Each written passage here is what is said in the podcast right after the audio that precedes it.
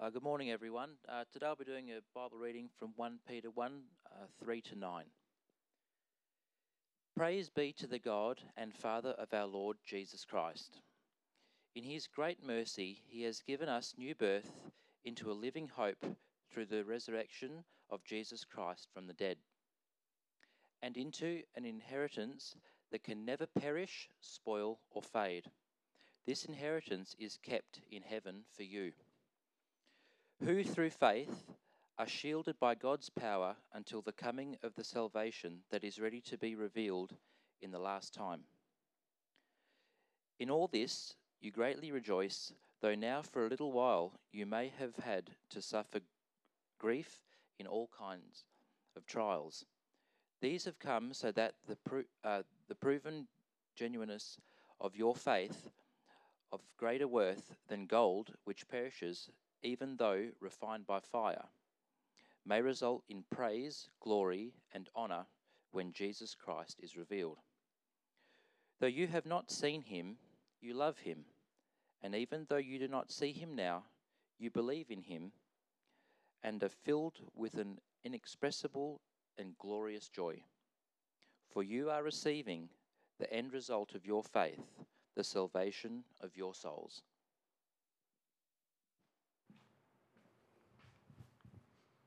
Uh, one of the things that I had the privilege of doing uh, many, many years ago when I was a chaplain down in Dunsborough uh, was I went to Kalgoorlie and we went to the, some of the gold places there and the refineries and uh, went in and got to see some of the gold being poured. And it's really quite amazing looking at what you know as to be gold when it's all melted and it's flowing. Like gold's not meant to flow at normal temperatures and it's sort of not what you normally see. Uh, but it was an amazing experience to see gold uh, being put into the, you know, the, the squared things. I know there's a technical name for ingot, or is it ingot? Does that sound right? There we go. All right, into the gold ingots. Uh, and it's just amazing to see how it happens. Now, one of the reasons why they do that is not just because it's fun to make gold melty, uh, but it's to refine it. That gold, when it's in its form, its normal everyday form, uh, isn't able to have the impurities taken out. That, that metal actually has to be refined under high temperature. And this is an image that's kind of given of what life and faith can be like. That, that actually God uses a principle of refining. And refining doesn't necessarily happen in our day to day life. That, that sometimes we actually need, we either need to find ourselves under high temperature or we happen to find ourselves under high temperature. And I will speak to the difference in those two uh, as we go across today. And it's in those moments of high temperature, of, of challenge, of trial, of difficulty, of concern, that so often our faith is actually growing or broken. We're continuing our series today. We started it last week, uh, looking at faith catalysts. We're going to be looking at five things that God uses to supercharge our faith. And sometimes God makes these happen, and sometimes God uses things that are already happening to expand on our faith. And so the one we're looking at today is pivotal circumstances. Now, I actually want to give a little bit of a, a heads up up front. For some people, as we look through this today, you might have things come to mind that are a bit tough because we're going to talk about the tough things that happen to us.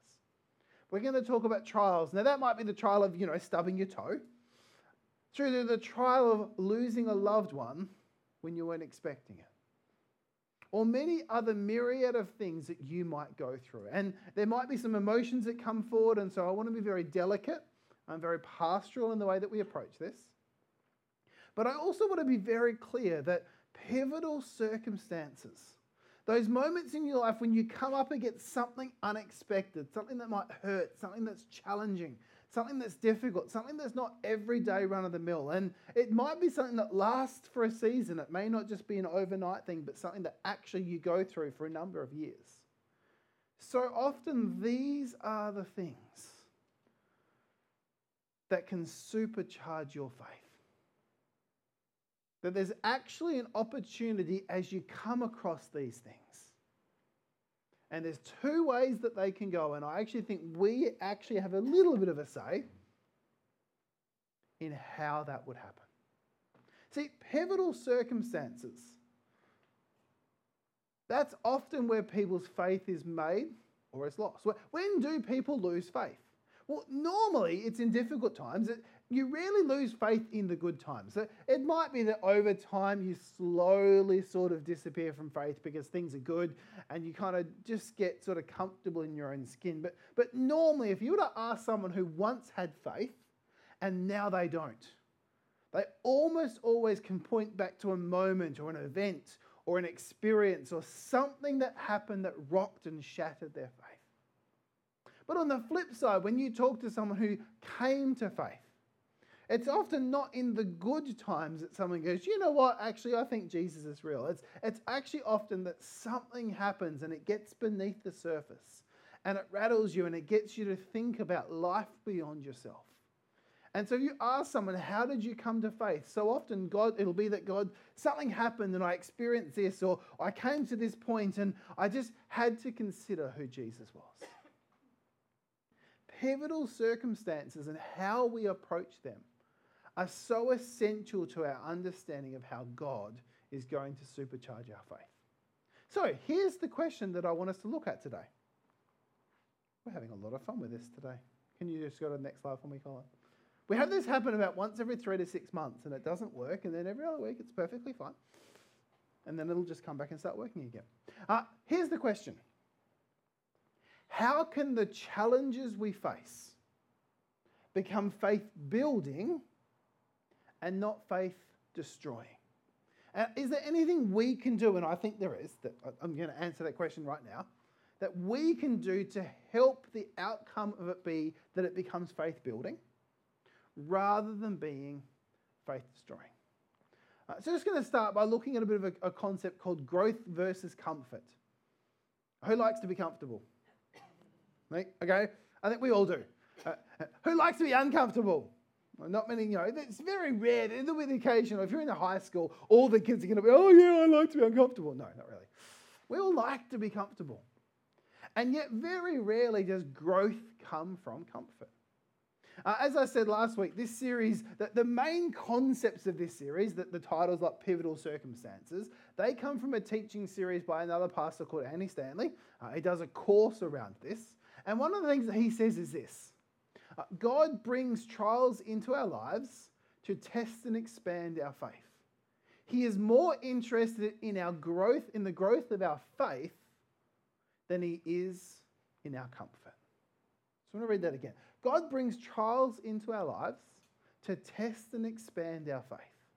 He is more interested in the growth of our faith than he is in our comfort. There are some questions that kind of linger in that that I'm not going to answer right now, but I will come back to that.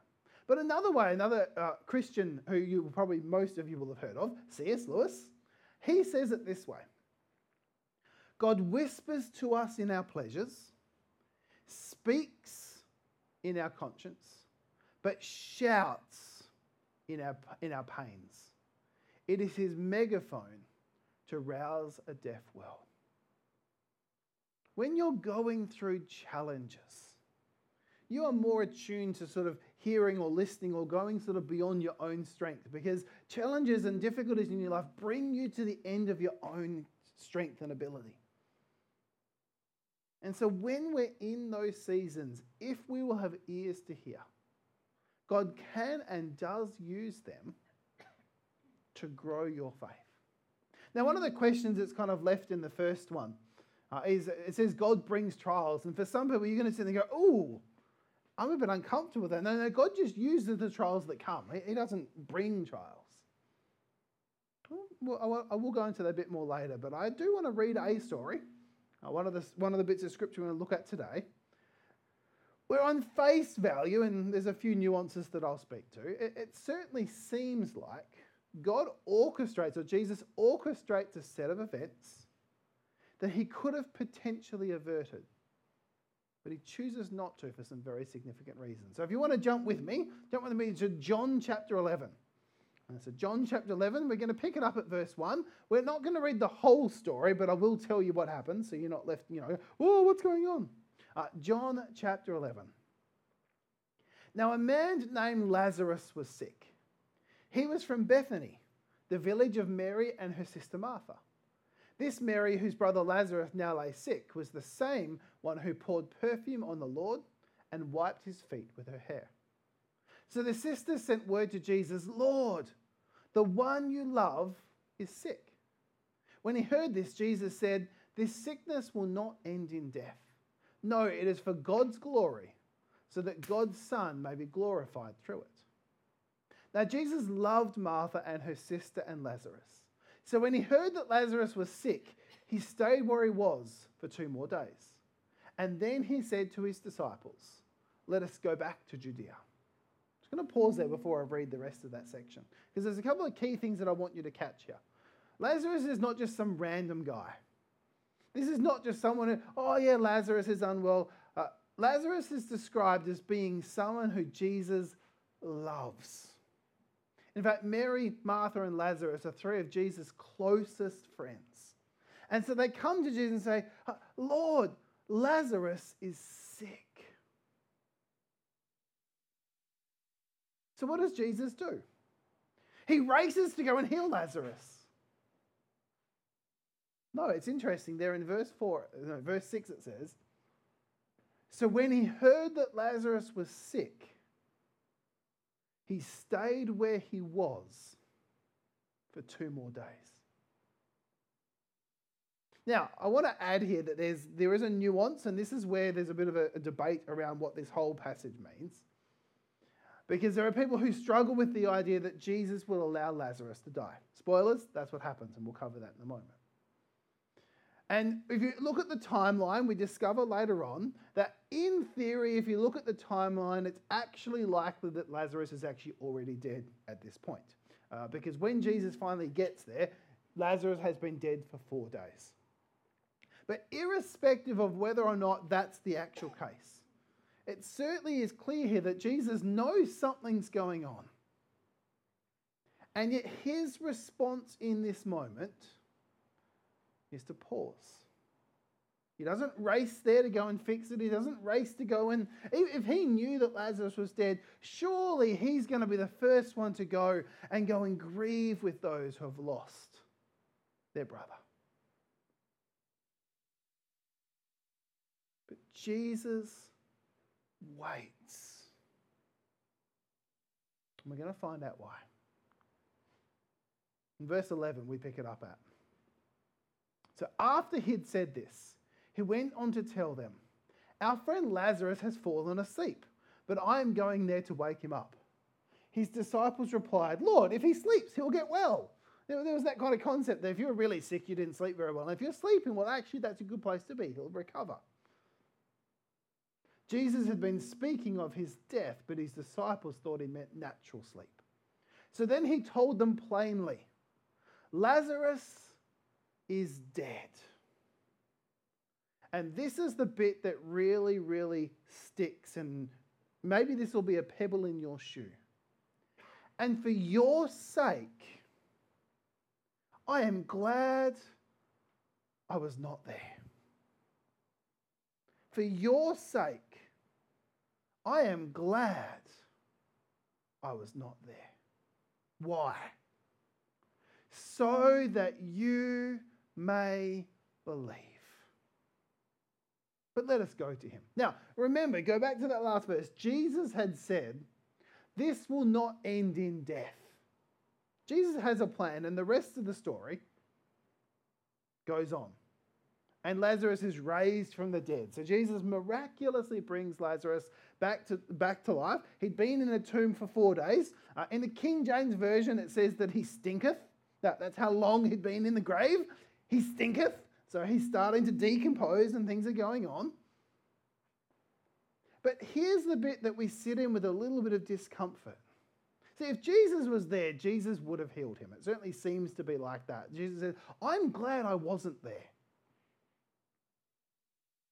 Jesus is glad that Lazarus and his family goes through this experience. If that doesn't sit at least a little bit uncomfortably with your understanding of, of the general premise of Jesus, that I, I look at that and go, if that wasn't in the Bible, I wouldn't like, believe it because it just seems strange. But he says very clearly, so that you may believe.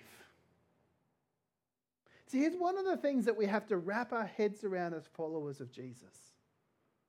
Belief was so important to him.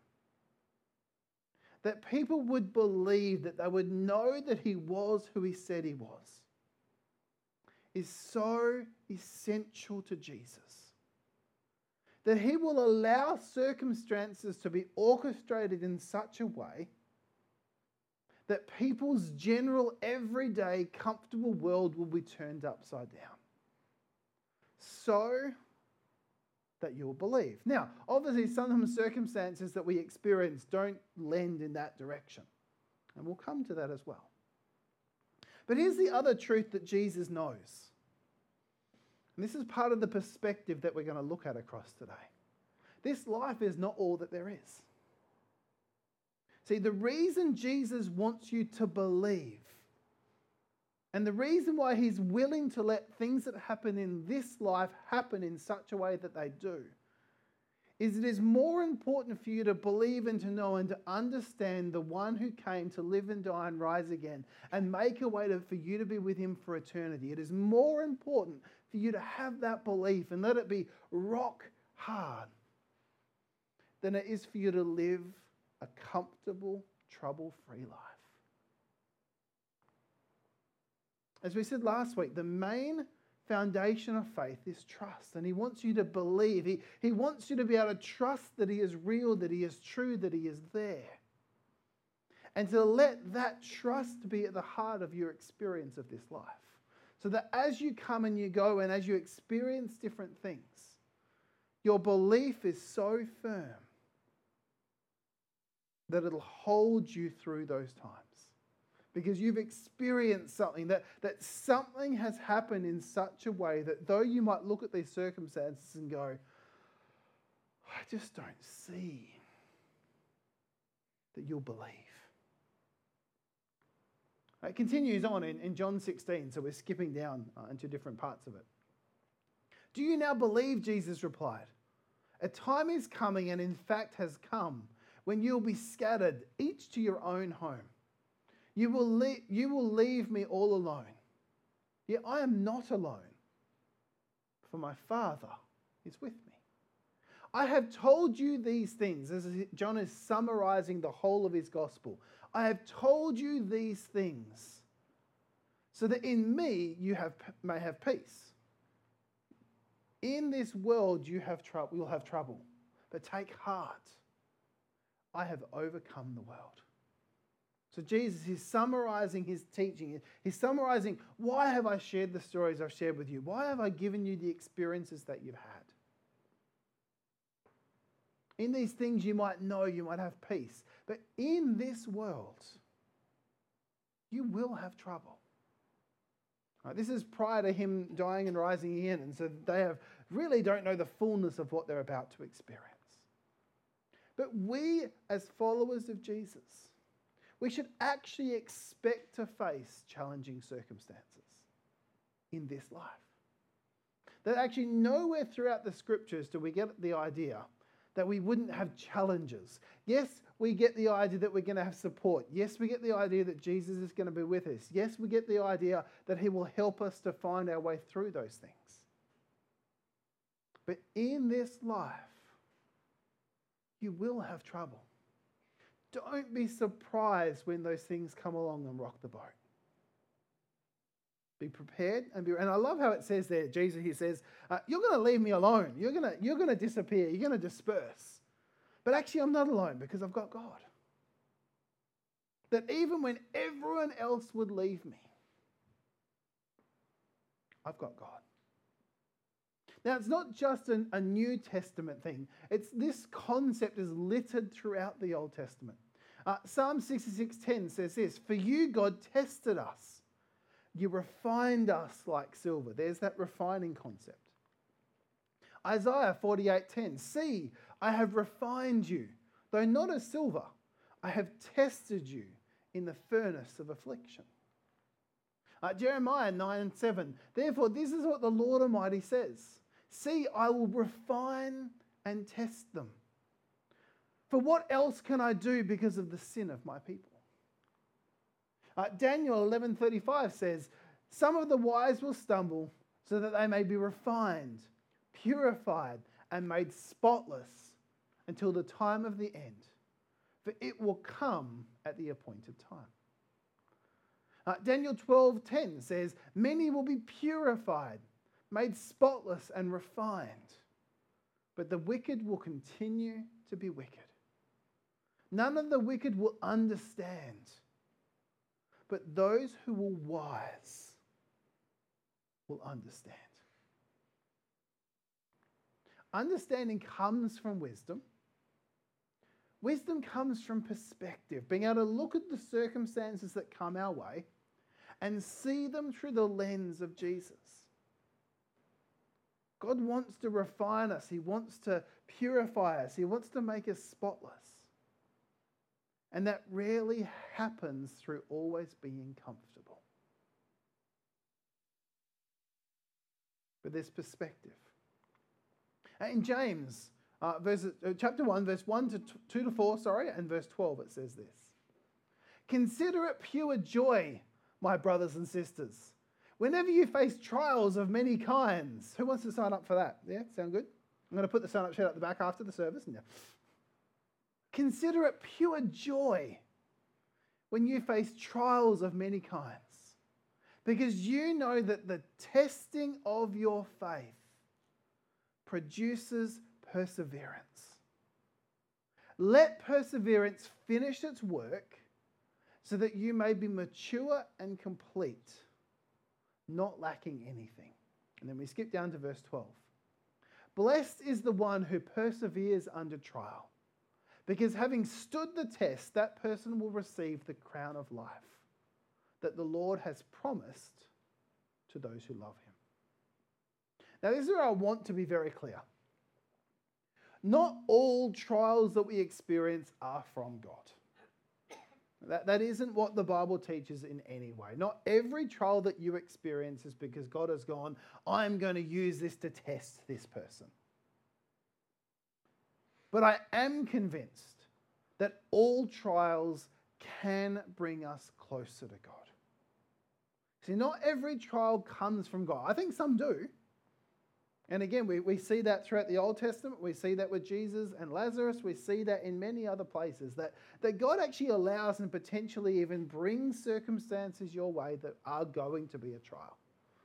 But that doesn't mean that every trial you experience is God bringing those every single pivotal circumstance that we face, it can, with the right perspective, bring us closer to God.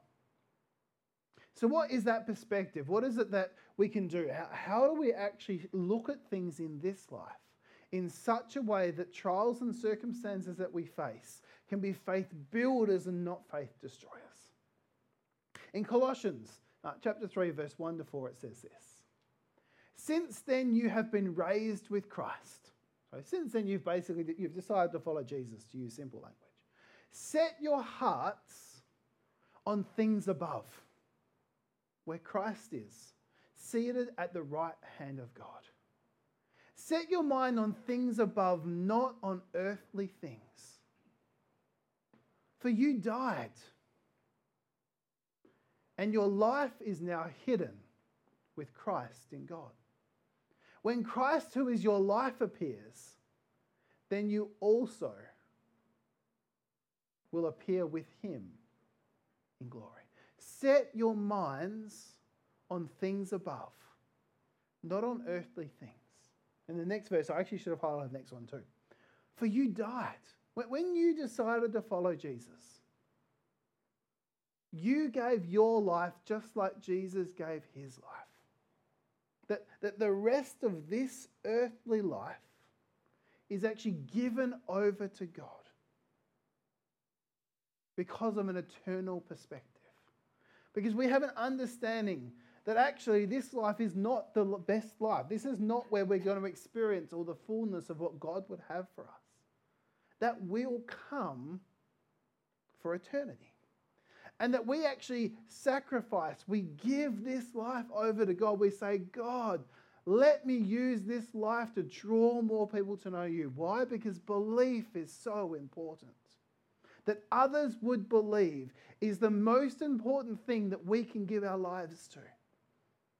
And that as we face trials and as we face challenges and we face those things, we can remember that actually this is but temporal. And uh, this is where I want to be a bit pastoral.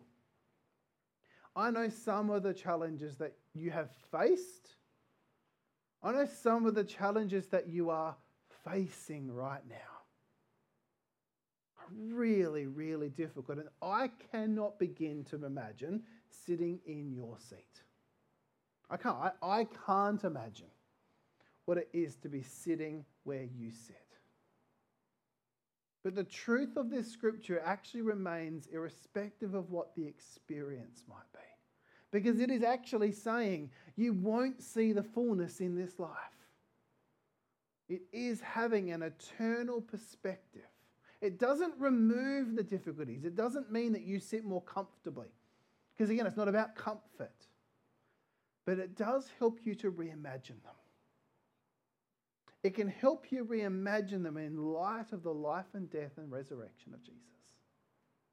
There's a lot more nuance to that, and if this touches something in you that makes you uncomfortable, uh, please come and see me. I'd love to actually come and have a coffee because I can talk about this in a lot more depth in that space than I can in the time I have today. But the answer that is given throughout Scripture to all of the trials that we face in this life is to remember to set our minds on things above, to set our mind on Christ and on eternity and all that He has for us in that space and to walk the walk of this life, whether we have a relatively comfortable life or if we have a really rough experience. To walk that with the lens of understanding that there is more to life than this.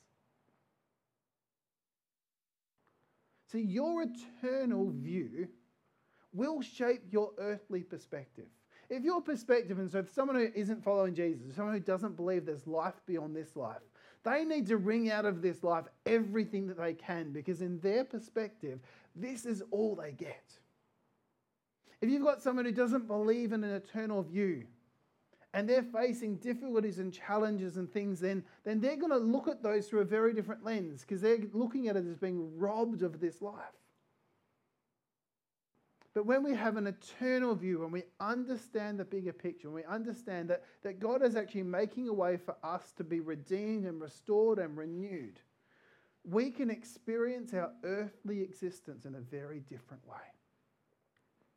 And it might seem unfair, because it, it certainly comes across to me sometimes, that some people seem to have a blessed life and others seem to just go from woe to woe to woe. And it's not because of their own choices or circumstances.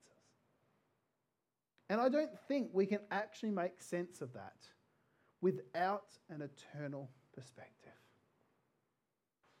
And then by the time we get to a thousand years into our eternal, I'm sure there's an old hymn, I can't remember the words to it, but there's an old hymn. When, when, all of those when sing God's praise for a thousand years, we've still got a thousand more. It really does dwarf. I don't want to diminish your pain and challenge and circumstances, but the hope that is given is that that perspective will dwarf what we experience today. Now, it's real to us today because it's what we're experiencing. But the Bible again and again and again calls us to not look down and get caught in our own circumstances today, but, but to look up to the King of the Kings and the Lord of Lords and trust and sit in the truth of the big picture. And so then, this is not the full story, remember, that God is the God of compassion. God is the God of grace. God is the God who comes and sits with you and walks with you in these pains and challenges. Doesn't pretend they're not there, doesn't pretend they're not true, but also doesn't let them become all that there is. So, what do we do with this? Firstly, I want you to ask this question if you are honest with yourself, from what perspective are you building your life upon? Are you laser focused on experiencing all that you can experience in this life, and that's kind of where all your decisions flow from? Or have you got that eternal perspective that shapes and allows you to live this life differently? And to look at the lens of different experiences and maybe to miss out on some things that you would have loved to experience, or to maybe have a different experience of life than others might have. Because your eternal perspective will absolutely shape your earthly experience. Uh, here's another one. How do you naturally view challenges that you face? Do you naturally see them as attacks on yourself, or do you naturally just see them as uh, you almost expect that to happen? Uh, what, what's your view on the challenges that you face? Because it, it's helpful to have an understanding for yourself on what your own perspective is. I'd love you to think back and reflect on your own life. What life circumstances have refined your faith? And it's not always the positive ones. It's not always the ones that were actually really, really good and helpful. You can sort of look back and go, all right, if I had my choice, I wouldn't have gone through what I went through. But gee, I can see how God used it. Gee, I can see how I am where I am today because actually in and through that experience, I was refined. I had to face some things about myself or about things that were going on that actually I wouldn't have faced them without that experience. What are the circumstances that you've had that have refined your faith? Uh, here's a really big question that I'm wrestling and talking through, and this is kind of where I've come through this whole series. Uh, is your trust in God growing? or shrinking. And why? I think one of the, the biggest things that we can be looking for in our rhythm of life is not that we're making these grand strides of you know, getting really, really good at everything, but simply is my faith today, do I, do I trust God today a little bit more than I trusted him yesterday? What, what are the environments that I'm putting myself in that help grow my trust? What, what are the relationships that I'm investing in that are helping me to grow my trust? And that we look at everything through that lens because remember, the main foundation of faith is trust. That as you trust God more, you can face circumstances in a different light. If you have complete trust in God, and I'm talking that's like super trust, I wouldn't even say I'm there. But if you've got if you've got this trust in God, when circumstances come your way that are not what you would ask for, you look at them through the lens of, well, I trust God, so there must be, and you can explore and explain and, and sit through. As your trust goes, so does your capacity to see things that happen to you, to see them differently. So, is your trust growing or shrinking? And why? Are you prepared to share your story? Not today. Don't worry, I'm not going to get you up the front to share your story. But a big part, I think, that God uses is to actually use the things that have happened to us. And to be able to find ways that not necessarily straight away, because if you're sharing out of place of pain, good things don't often happen. But as you reconcile your past, as you reconcile the circumstances that might have come your way, your story is a powerful thing. And so often it'll be your story that God uses to help shape somebody else's faith experience. Again, it doesn't make it a good thing that you went through it. Doesn't mean that you should be like, woohoo, I'm so glad I had that really, really, really difficult time in my life. But actually, right now, that experience is what that person needed to hear. Because that's actually where they are right now. And my story helps them bring hope. So be prepared and think through and work out. Not necessarily on a Sunday morning, you know, sharing publicly context, but just being ready to share the stories of what the pivotal circumstances that you've experienced and how God was present in the midst of them and how they were used to grow and refine your faith. Because that might just be what somebody else needs to hear. But our eternal perspective absolutely will shape our earthly experience. how we view that big story will shape the way that you experience everything that you experience in this life. Let's pray. Uh, Father, we pray. Uh, firstly, I, I want to pray for those who right now are going through difficult circumstances. I just want to pray that your spirit would wrap their arms around them with comfort and support. Lord, that you help us to sit with those who face difficult circumstances. Uh, Lord, there are people who aren't with us today, who aren't here because of things that are going on in their life. And we pray that you would be with them in the midst of this. We also pray, Lord, that you would be continually refining each of us, not through big challenges and big life alter, altering circumstances, but Lord, just the day to day. Lord, use your refiner's fire to help us to become more and more the people you're calling us to be. And help us to fix our eyes on you. Help us to look at the, the big picture story. To be reminded as we go through things of just what you bought for us through your life, death, and resurrection. It wasn't a comfortable life in this world, it was life everlasting with you. We thank you for these things in Jesus' name. Amen.